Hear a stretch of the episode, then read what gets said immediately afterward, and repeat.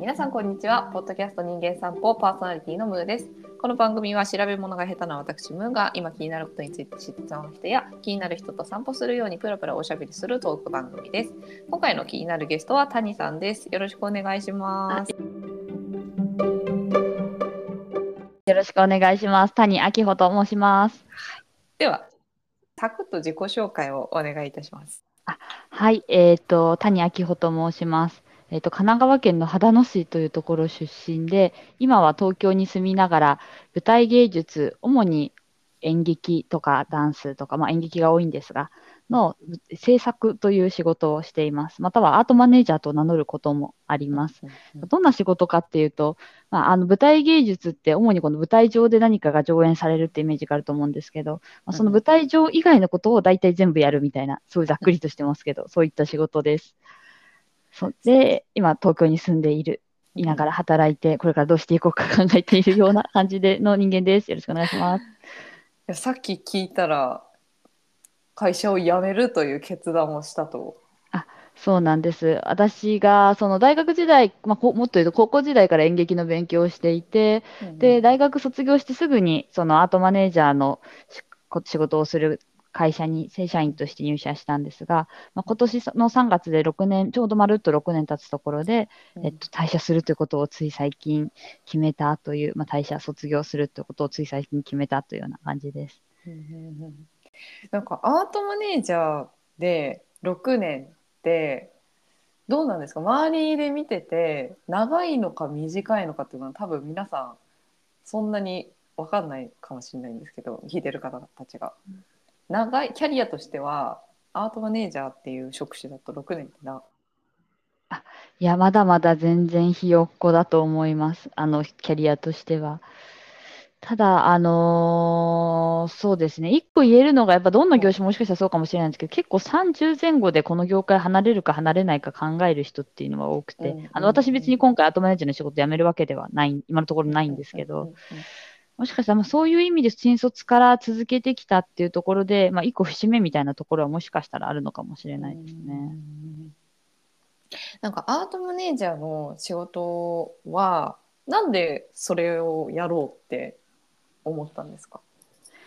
なんか高校の時代の話に遡るんですけど、もともとずっと演劇に興味があって、というのも、まあ、やっぱりこう、私は神奈川県の、さっき言った秦野市というところ出身なんですけど、まあ、あんまり演劇とかを見る機会がその町にはなくて、母親が年に1回東京に連れ出して、ピーターパンのミュージカルを見せてくれるっていうイベントがあって、やっぱりそこにすごく原体験として、あの、非日常というか、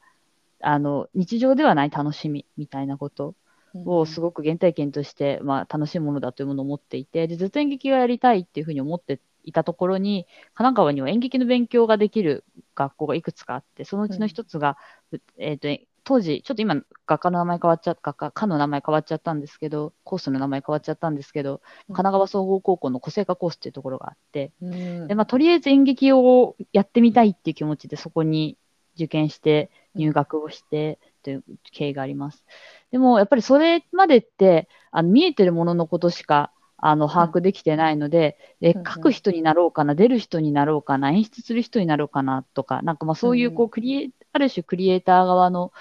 方に関心があったというか、まあ、そこしか見えてなかったんですけど、ここで勉強する中で、どうやら舞台制作という、制作者という仕事があるらしいと。それは舞台上に乗るもの以外のところのを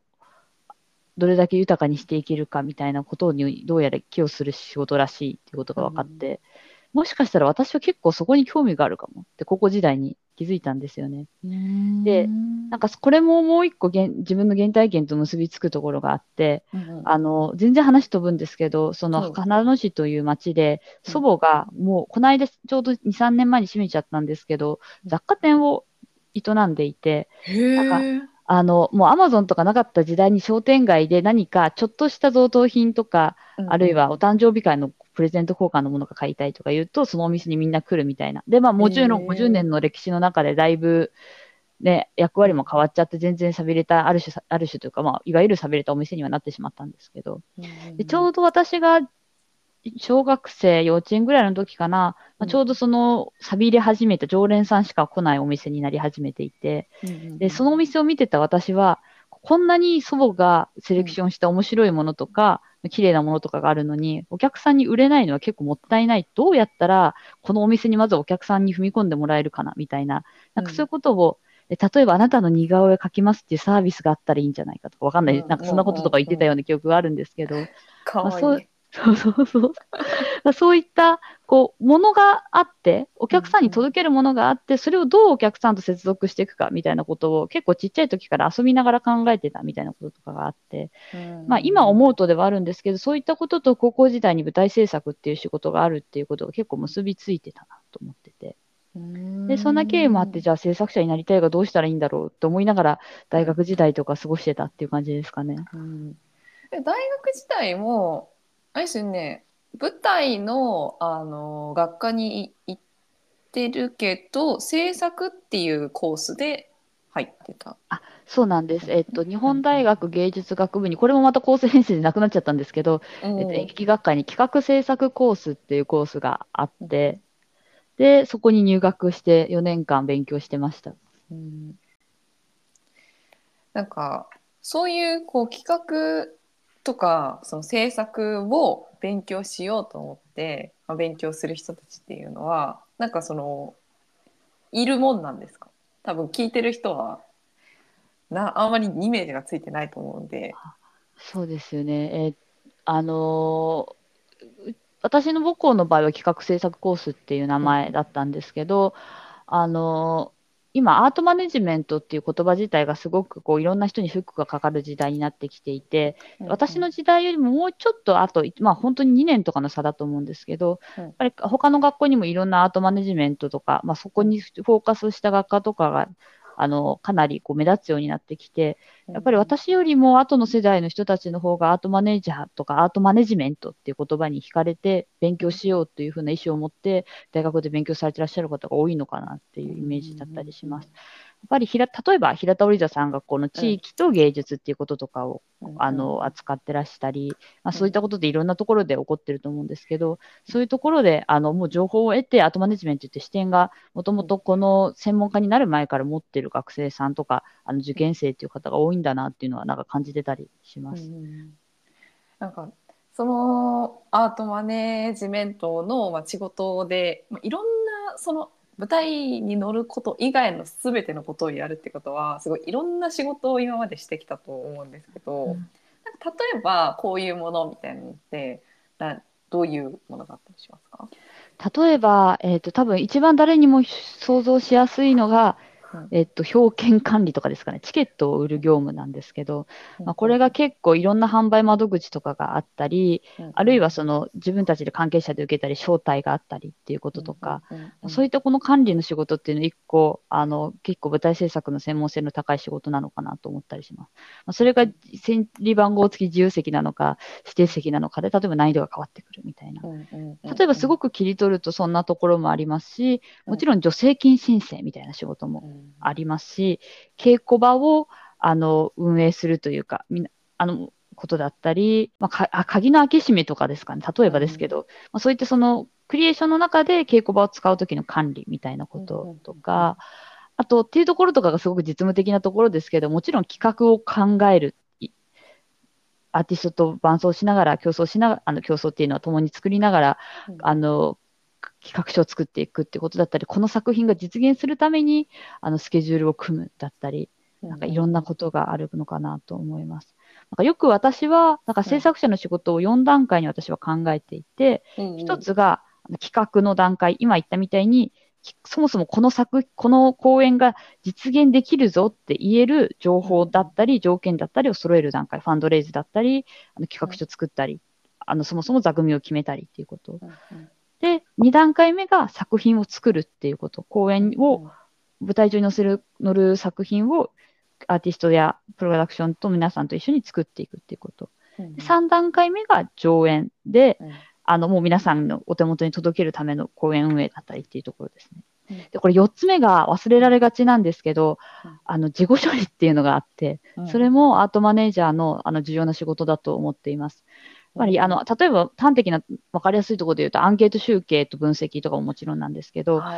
例えば再演に向けた情報の整理だったり、今回の上演をまあ、締めるっていう観点もそうですし、カンパニー、そのアーティスト、あるいは作品としても今後につなげていくための整理を最後するっていう、この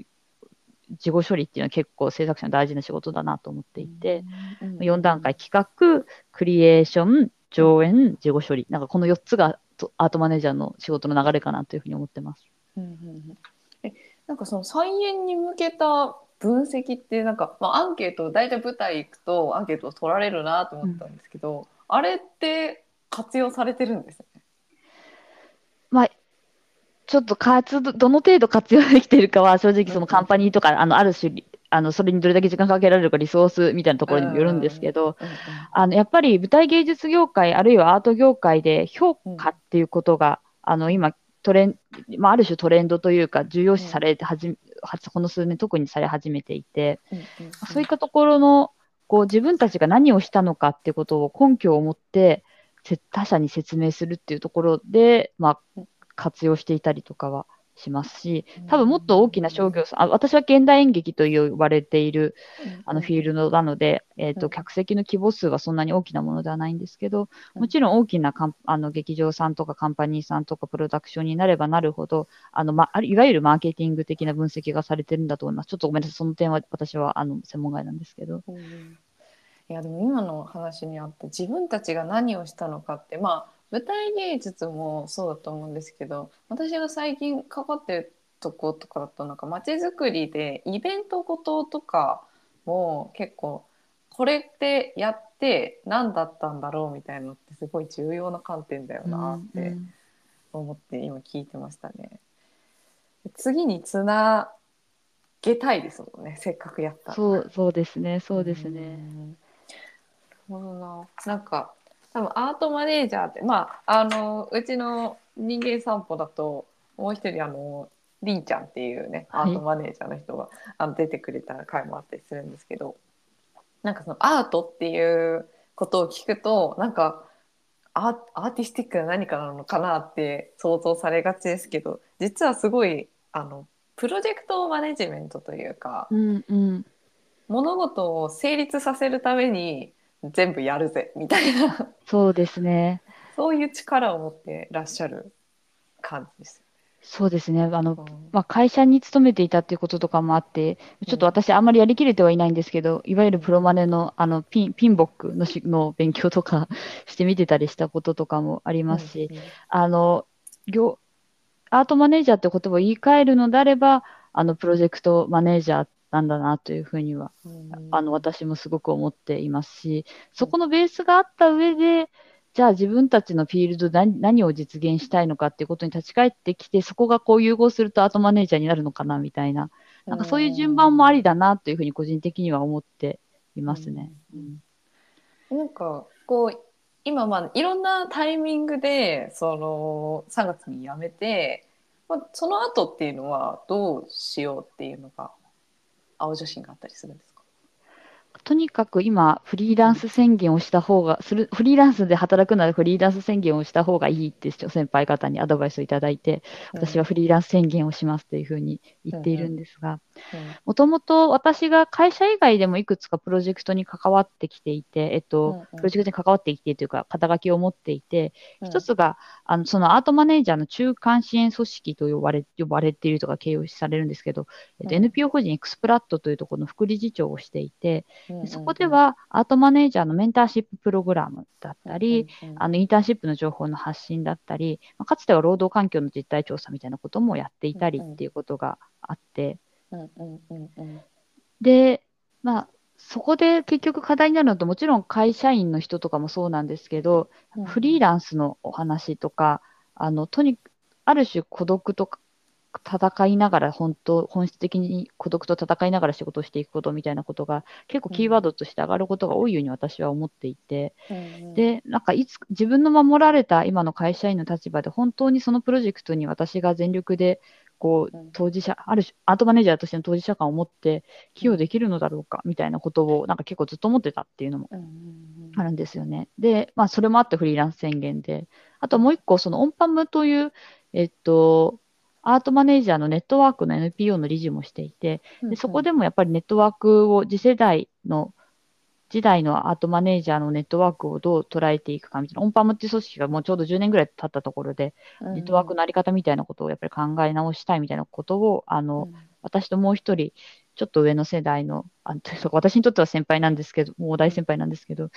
の方と2人でずっとやっているという経緯もあって、で、やっぱりそこでも、なんだろうな、会社の中で守られて、私がどれだけ周囲の人たちの言っていることを、こう、共感というか、腑に落ちて伺えているのだろうかっていう、なんかある種の怯えみたいなものとかもずっとあって、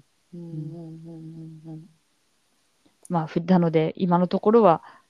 あのまあ、辞める事情がちょっと実家のこととかもあったりするので、あの一概にはあれなんですけど、フリーランス宣言をしているというようなところです。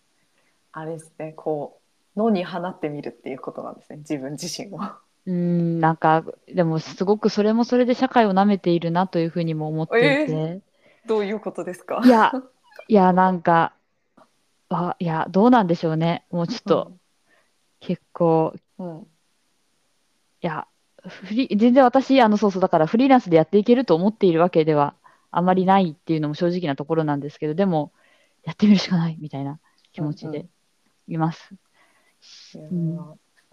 なんか、まあ、やっていける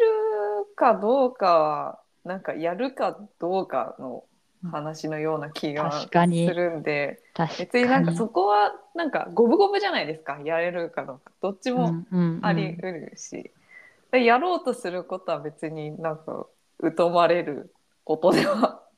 ないのではと個人的には思いますけど、うんうんうんうん、な舐めてないんじゃないですか？あよかった。なんか言わせてしまってありがとうございます。でもじゃあ舐めてると思うのをやめます。まあなんか全然楽観視はしてないので頑張るぞっていう感じで営業とかはしねばみたいな営業というんですかね、うん。はい、え逆にその例えばさっきおっしゃってたようなオンパムのネットワークにいる、うん、まあ、今現状孤独と戦いながら働いているフリーランスの人たちにアートマネージャーたちにどういうふうになんかななってほしいっていうのはなんかあれですけどどういうふうに働けるようになっててほしいなって思って活動してるってあったりするんですか？そうですね二見どこまで行っても極論孤独だとは思っているので、うん、なんかあの私は別になんかその人たちのためにどうっていうこととかでは、うんうん、あのなんかそれもそれでおこがましいような気もするしあんまり思実は思っていなくて、うん、ただこの業界自体が、まあまあ、まあ、もう日本も、日本もそもそも課題が多いですけれども、うん、まあ、この業界自体に、まあ、あとても課題が多いときに、やっぱりそれを改善して、この業界がより豊かに物事を発信していける土壌を作りたいとは思っていて、うん、で、その選択肢の一個として、まあ、オンパムないしは新しいネットワークなのかわからないですけど、うん、そういったものがあるっていう状況にしたいなというような感じですかね、どちらかというと。うん、なので、あの選択肢の1個になればいいなとは思ってます。必ずこの組織に業界組織として、うんうんうん、あの所属してた方がいいとかそういうことではなくて、うんうん、あの選択肢が増える。だから自分が1個、まあ、おこがましい言い方をするのであれば、自分が誰かの選択肢を1個増やせればいいなっていうこととかはありますし、うんうんうん、やっぱりそれは自分も選択肢を持っておきたいっていうことの裏返しなんだとも思います。うんうん、いやなんかそれこそそのそのオンパムの例えば A さんがいたとしてその A さんがあの本当はこういうふうに働きたいって思ってるんだけど現状そう言ってないんですよみたいなことがあるとしたらじゃあ A さんの働きたい感じで働けるっていうことを、まあ、できれば、まあ、実現できるような選択肢をこう増やしておきたいみたいなことってあってます？あ、どちらかというと相談できる、情報を共有し合える仲間の選択肢なのかも、仲間の選択肢ってこともちょっとおかしいですけど、仲間の選択肢なのかなと思います。やっぱり今のところ、こう、フリーランスでのリスクって働きたい、例えば働きたい時に働ける。けれども、裏返すと働きたい時に働けないっていうこととかでもあって、やっぱりそれはまあ私がこの後3ヶ月後とか4ヶ月後とか1年後とか何を言ってるかわからないですけど、はい、自分で選択、フリーランスを選択したときに、やっぱりリス,、あのリスクとして持っておも持たざるを得ないものなのかなと思っていて、で、まあ、そうしたときに、いや、フリーランスになりたくないと思ったときに誰かに相談ができるとか、誰かとつながっておけているっていうことだったり、まあ、そういったそもそもリスクを知る機会みたいなところで情報共有できる仲間だったり、そういうところなのかなと思ってます。うんだから実務的にお互いにこう、もちろんサポートし合えるところは、もうガンガンもちろんやっていく気持ちはありつつも、なんかそこに寄りかかり、会えないこともどうしても現実問題としてあったときに、あの、実務的なところとかとはちょっと一歩離れてでも何かつながっておけるみたいなことのつながる先の選択肢みたいなイメージかもしれないです。なんかそれを思った時になんかめちゃめちゃ谷さんにできることはあるんだろうなって思ってっていうのもなんかその頼り頼り始めるのファーストペンギンって結構緊張するじゃないですか。ファーストペンギンその そう。なんかそのたそのそもそも頼るっていうその頼り方の事例とかなんか頼るっていう文化が浸透してないところになんかそういうものがあったらいいなって思ってるのだとすればまず最初に谷さんがそのこういう頼り方だよねっていうのをいっぱいこう試して周りになんかやっていくとなんかあこういうふうにあ谷さんみたいにこう頼ればいいのかこういうふうに頼られるの悪い気しないなみたいなのがちょっとずつ広がっていったりするのかなって今聞きながら思ってます。なるほど。確かに私は人に、まあ、甘えるって言い方もできちゃうかもしれないですけど、あの、いい言葉をいただいたので、今ここでは頼るというふうに言ってみますが、頼るのは得意かもしれないです。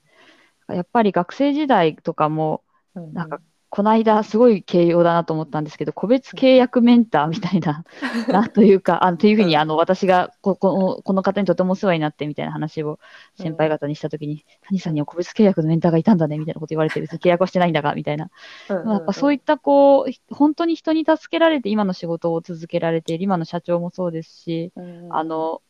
なんか、こう、頼れる環境をあのいただいて、今、まあ、まだまだペーペーですけど、成長する機会をいただいてきたっていうことがやっぱり事実で、そこは本当に頼れる、そうですね、実践者、頼る、頼る実践者っていうのも変ですけど。うん、うん、だし、やっぱり、でもその頼り方みたいなものも、この、特にこの2年ぐらい、あの、で出会ったアートマネージャーのせ舞台制作の先輩方を見て真似させてもらってるみたいなところとかもあったりするので、なんかこう、頼るって結構、まあ、甘えるになると不健康ですなことも多いと思うんですけど、頼るって健康的だとかな、健康的なのかなとちょっと思ったりとかもしてて、そういう健康的な関係性みたいなものを、やっぱり周りのアートマネージャー、アートの人たちからすごく教わってきたなというふうに思います。ちょっと自分が実践できてるかは全然別の話なんですけど。なんか頼るってその頼り先のその人の力を引き出すことにもなるだろうなって最近考えてて、うんうんうん、なんか頼られて初めては自分ってこういうことできたんだってその人が気づけるみたいなこともこうあったりするじゃないですか。うんうん、なんか聞かれて初めてこ出てくる言葉とかあったり、うん、なんかだから頼るってなんかもうちょっと試していきたいですよね。うん、試していきたいですね。頼り方とか、うん、そっか、うん、何か、あのー、会社でちょっとプロマネ的なことをやると、やっぱりいわゆるリーダー的なポジションになったときに、うんこう、チームの力をどう引き出すかみたいな、ちょっとすごくなんかあれな言葉かもしれないですけど、うん、っていうことを考えたときに、なんか結構今自分自身が、チームのこの人にこれをお願いして、どうお願いしたらこの人の力を引き出せそう、引き出せるかというか、うん、あの、それがプロジェクトにとっていいものになるかっていうことが結果論だと思うんですけど、うんかみたいな考え方をずっとしてしまってたんだなっていうのを今、ムーさんのお話聞いてすごい思ったところで、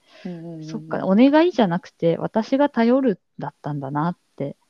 その頼りか、うん、私の頼り方の話だったんだなと、なんか気持ちのいいお願いの仕方とか、なんかそういうことでずっと考えてきてしまったなと思って、今すごい目から鱗でした。うんね、頼るとかあとは任せるとかですよねきっと、うんうんうんどうどう任せる？どう頼まあでもそうですね。どう頼るかですね。だからどう頼るかになると自分の課題になりますもんね、そうですね。お願いをそうですね。どうってなると相手の課題になっちゃうけど、うんうんうん。確かに。なえちなみにどういう工夫をしたりしてたんですか？お願いって。お願いするとき、あ、なんか、例えばですけど、私結構謝り癖があるので、謝ってごめんなさい、これお願いしたいですっていう、こうなんか下手に出ていく感じだと相手も気持ちよく受けられないと、うんあの私にとってそれが自分の謝り癖っていうところに本質があって悪気がなかったとしても相手がきっと気持ちよく受け取れないだろうみたいなこととか、ま本当に小手先のことでもうあれなんですけど、絵文字をどう使うかとか、なんかでも、なんかそんなことでやっぱり本質じゃないんだなっていうことを今、ムーさんのお話聞いてて、めちゃくちゃ目から鱗で、そうか、ていうか、そもそもお願いっていうのは頼るってことなんだなって今、うんあーって、もうちょっと早く気づけていれば、みたいな 気持ちですね。うん、いやでもまあ今だから気づけたみたいなのもあるかもしれないですね。うん、うん、うん。いや気づいた時が一番若いですかそうね、今が一番若いんだわもんね、とか言って。ら。ね、うんいやー、うん本当にそう思いますわ。えー、でもなんかそのフリーランスってなった時に不安感はしてないんですか？そうですね。まあ、もともと結構不安症なところがあるので、自分の決断に対して責任を置いてない発言なんですけど、まあ、もちろん不安がもうあるんですけど、でもワクワク感っていうところで言うと、うんやっぱり会社組織でのアートマネージャーとして、うん。なんかいわゆる作品の講演制作だけではなくて、うん。その、もうちょっと主、主演、あの、ふえっ、と、周りの縁とか書く周縁のところを、うん。結構いろいろ仕事をさせてもらってきたことだなと思っていて、なんか例えばシンポジウムの運営とか、もうちょっとクリエーションではない人材育成事業とかキャンプとか、うんやっぱりそういったところの経験が自分のつの今強みだと思っているうん。ところもあって、なんかそういう、こう、フリーランスのアートマネージャーって結構講演とか作品とかにうんアプローチされてる方がうん、経験のがすごく私なんかよりも多い方がたくさんいらっしゃる中で、うん。なんか自分の独自性として講演制作だけじゃないですよ。なんか、付随の企画とかもガンガンいけますよ、みたいなこととか、なんかそういうことを一個自分の、こう、特性とポジティブなところとして打ち出していけたりしたらいいなと思いますし、やっぱりそこを強化することは結局作品をうんマネジメントしていくことにもやっぱつながるんじゃないかと思って、作品をマネジメントする、うん、講演を世の中に発信していくという意味でのマネジメントを強固なものにすると思っているので、頑張りたいなとは思ってます。いいじゃないですか。いやでもなんかめっちゃ目に浮かびますけどね谷さんの活躍してる姿。ああ、ありがとうございます。まあ正直むちゃくちゃ不安なので今の言葉とかにすっごいむっちゃ励まされます。ありがとうございます。すか？もうちょっと泣きそう、本当に。いやすごい全然目に浮かぶんですけどね私的には。頑張ります。うん、えーまああのなんだ頼りつつうん、頼りつつ。私もいっぱい頼らせていただきます。私も頼らせてください、ムーさんのこと。でも、ね、本当に頼、ムーさんに、なんか出会った時からもですし、この間、あの、12月に現場がごあのご一緒させていただいた時とかも、あの時も、横浜の、あの時もむちゃくちゃムーさんをはじめ、そのメンバーの皆さんを頼っていたなと、頼、たもうた頼、たあのチームはむちゃくちゃ本当に頼るって思いながら、こう現場ご一緒してました。うん。いやいやいや多分あなんだろう。頼られがいがあるんですよきっと。うーん頼られあちょ谷さん頑張ってるからなんか力にならないとみたいなね。そういうふうにやっぱりあの多分引き出してるんだと思うんですけどね。そうですね、引き出す、引き出す。うん、ううんん、なんか、なんか自分がどんな、そう、なんかありのままの自分でいるっていうこととか、最近めちゃくちゃ気をつけているし、他者のために自分を存在させないみたいなこととか、なんか、これは私の闇の話かもしれないですけど、闇の話って何ですか、いや、なんか、うん。結結構、うん。なんか人間的、なんか結構自分、ここにいるじ、ここにいてごめんなさい、ムーさん今あのカメラ繋がってるので、すいません、皆さんに何も伝わらない。えっと、なんだ、自分のむちゃくちゃ、自分と密着している自分と、うん。自分と離れたところからちょっと自分を見てる自分みたいなのがいたときうんうんうんに、なんか、離れたところの自分がおかしいよーみたいに、こう、なんというか、そのさっきのお願いの仕方のいやらしさとかもそうなんですけど、ととかについてなんですけど、なんか教えてくれることがあって、うんうん。そういう時に、なんか自分、この、なんだろう、ひ人、人に対してのうん。いやらしさを持った自分をどう受容、許容していくかみたいなこととかは結構延々の課題ですね。いやーなんかこう自分のうん、なんかずるさとかキモさとかをうん受容するってめっちゃ重要なポイントだなって最近思ってて。なんかどうしてもこうちょっと否定したくなるじゃないですか。なんか理想、うん、うん理想とはちょっと離れてる自分、うん、うん、でも結局一生そいつはいるんで。うん、うん、うん、なんかその子を否定しても結局なんかしんどい気持ちになるだけだから。うん、うん、なんかでもそういう中でもいかに自分と信頼関係を作るためにそれを否定せずうん、うん、まあそういうこともあるよね。みたいな。じゃあどうしよっかみたいな、うん、うん、うん、チームになれるといいよなみたいなのはすごい思います。うん、うん、うん、へーなんか今その仕事の話を結構いろいろ聞いていったんですけどはい、はい。なんかあのやっぱりそのフリーランスになるってなると暮らしの方も変わると思うんですけどうんそこら辺をいろいろ考えてたりするんですそうですね。あの、ちょっとまだ整理が、辞めること、あの退職することを決めて、まだちょっと日が浅いもので、かまだ整理がついてないんですけど、目下はうん。今の家に住み続けれるかどうかっていうのが結構自分の中での課題で、なんか今の家が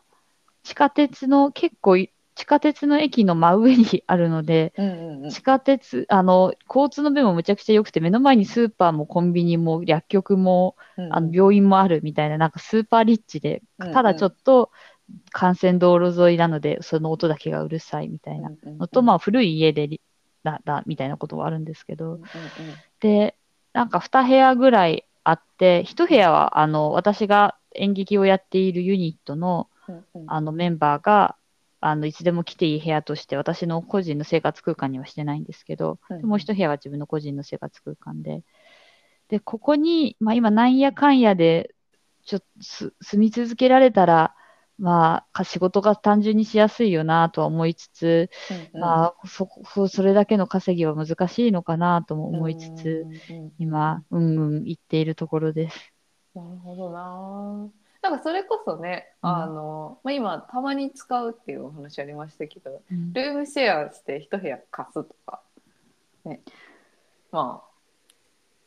折半できると良さそうですけどね。いや、本当にルームメイトを募集、うん。いろんな意味、なんか、どんなあり方も考え方もあると思うんですけど、なんか本当に今、ルームメイトは結構深刻、せん、なに、切実にうん。募集をしていて、うん。た、だ、これちょっとムーさんにお見せできるかな。うん。そうなんです。あの、なんか変な家なので、うんあの、完全な、これ伝わりますかね？完全な、一部屋じゃ抜なくて、あそうなんです。そう。二部屋が、こううん。完全にドアとか壁で区切られてなくて、天井側が吹き抜きになっていたり、ドアもその一部屋と一部屋の、一部屋一部屋の間になくて、けうん穴が 開いているっていう物件で、なので、なんか私と一緒一緒に多分クラスとかになると、ちょっとハードルが高い方もいるんじゃないかなと思っていて、、だからたまにその、例えば、あの、東京に来るときに、ら、うん。泊ま、いつでも泊まりに来れるお家とか、、うん。うん。あの、作業がしたいときにいつでも使えるスペーうんうんうんスみたいなこととか、うん。なんかそういうことでちょっとカンパみたいなこととかが、まあちょっとごめんなさい、賃貸契約的に NG なこと言ってるので、ちょっとあの、あくまで夢と、夢の話として聞いてくださいと言いつつ、あの、ここで話してみるんですけど、うんうん。なんかそういった使い方もしていただけたりする仲間がいないかなって今思ってますし、私単純に一人で暮らすのも寂しいので、でもほ本当に立地はいいんですよ。地下鉄で、えっと、新宿、あ、えっと、地下鉄で池袋、新宿、渋谷、横浜に一本で行ける地下鉄の真上に住んでうんうんいて、で、あの、そこから他にも、あと、えっ、と、これ、これ路線言うと場所がバレちゃうんですけので言わないんですけど、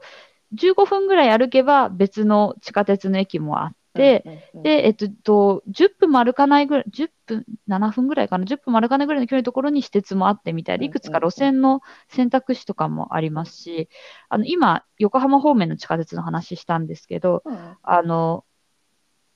都心の方、えーっと、あれ、あれは何に最終的に行くんだ？最終的に豊洲の方に行く、だから有楽町の方に行く地下鉄とも一本なので、むちゃくちゃ交通の便もいいので、東京に出てくる人が、うんたたまに東京に出てくる人がうんちょろっと泊まりに来るには結構使い勝手もいいんじゃないかと思っていて、確かに。なんかそういう人がいれば、あのいればご連絡いただければ。いただければと、本当に、本当に今ね、切実に、やっぱこの家に住み続けられないことの結構、深あの、なんか不安が一番大きいかもしれないですね、もしかしたら。まあ、でも、やりくりすれば、まあ、どうにかなるさっきの金額ならどうにかならなくはなさそう。のではないでしょうかね。うんうんちょっと、どれぐらい普段使うのか知らないんであれですけど。うんうんうんうん ねえ。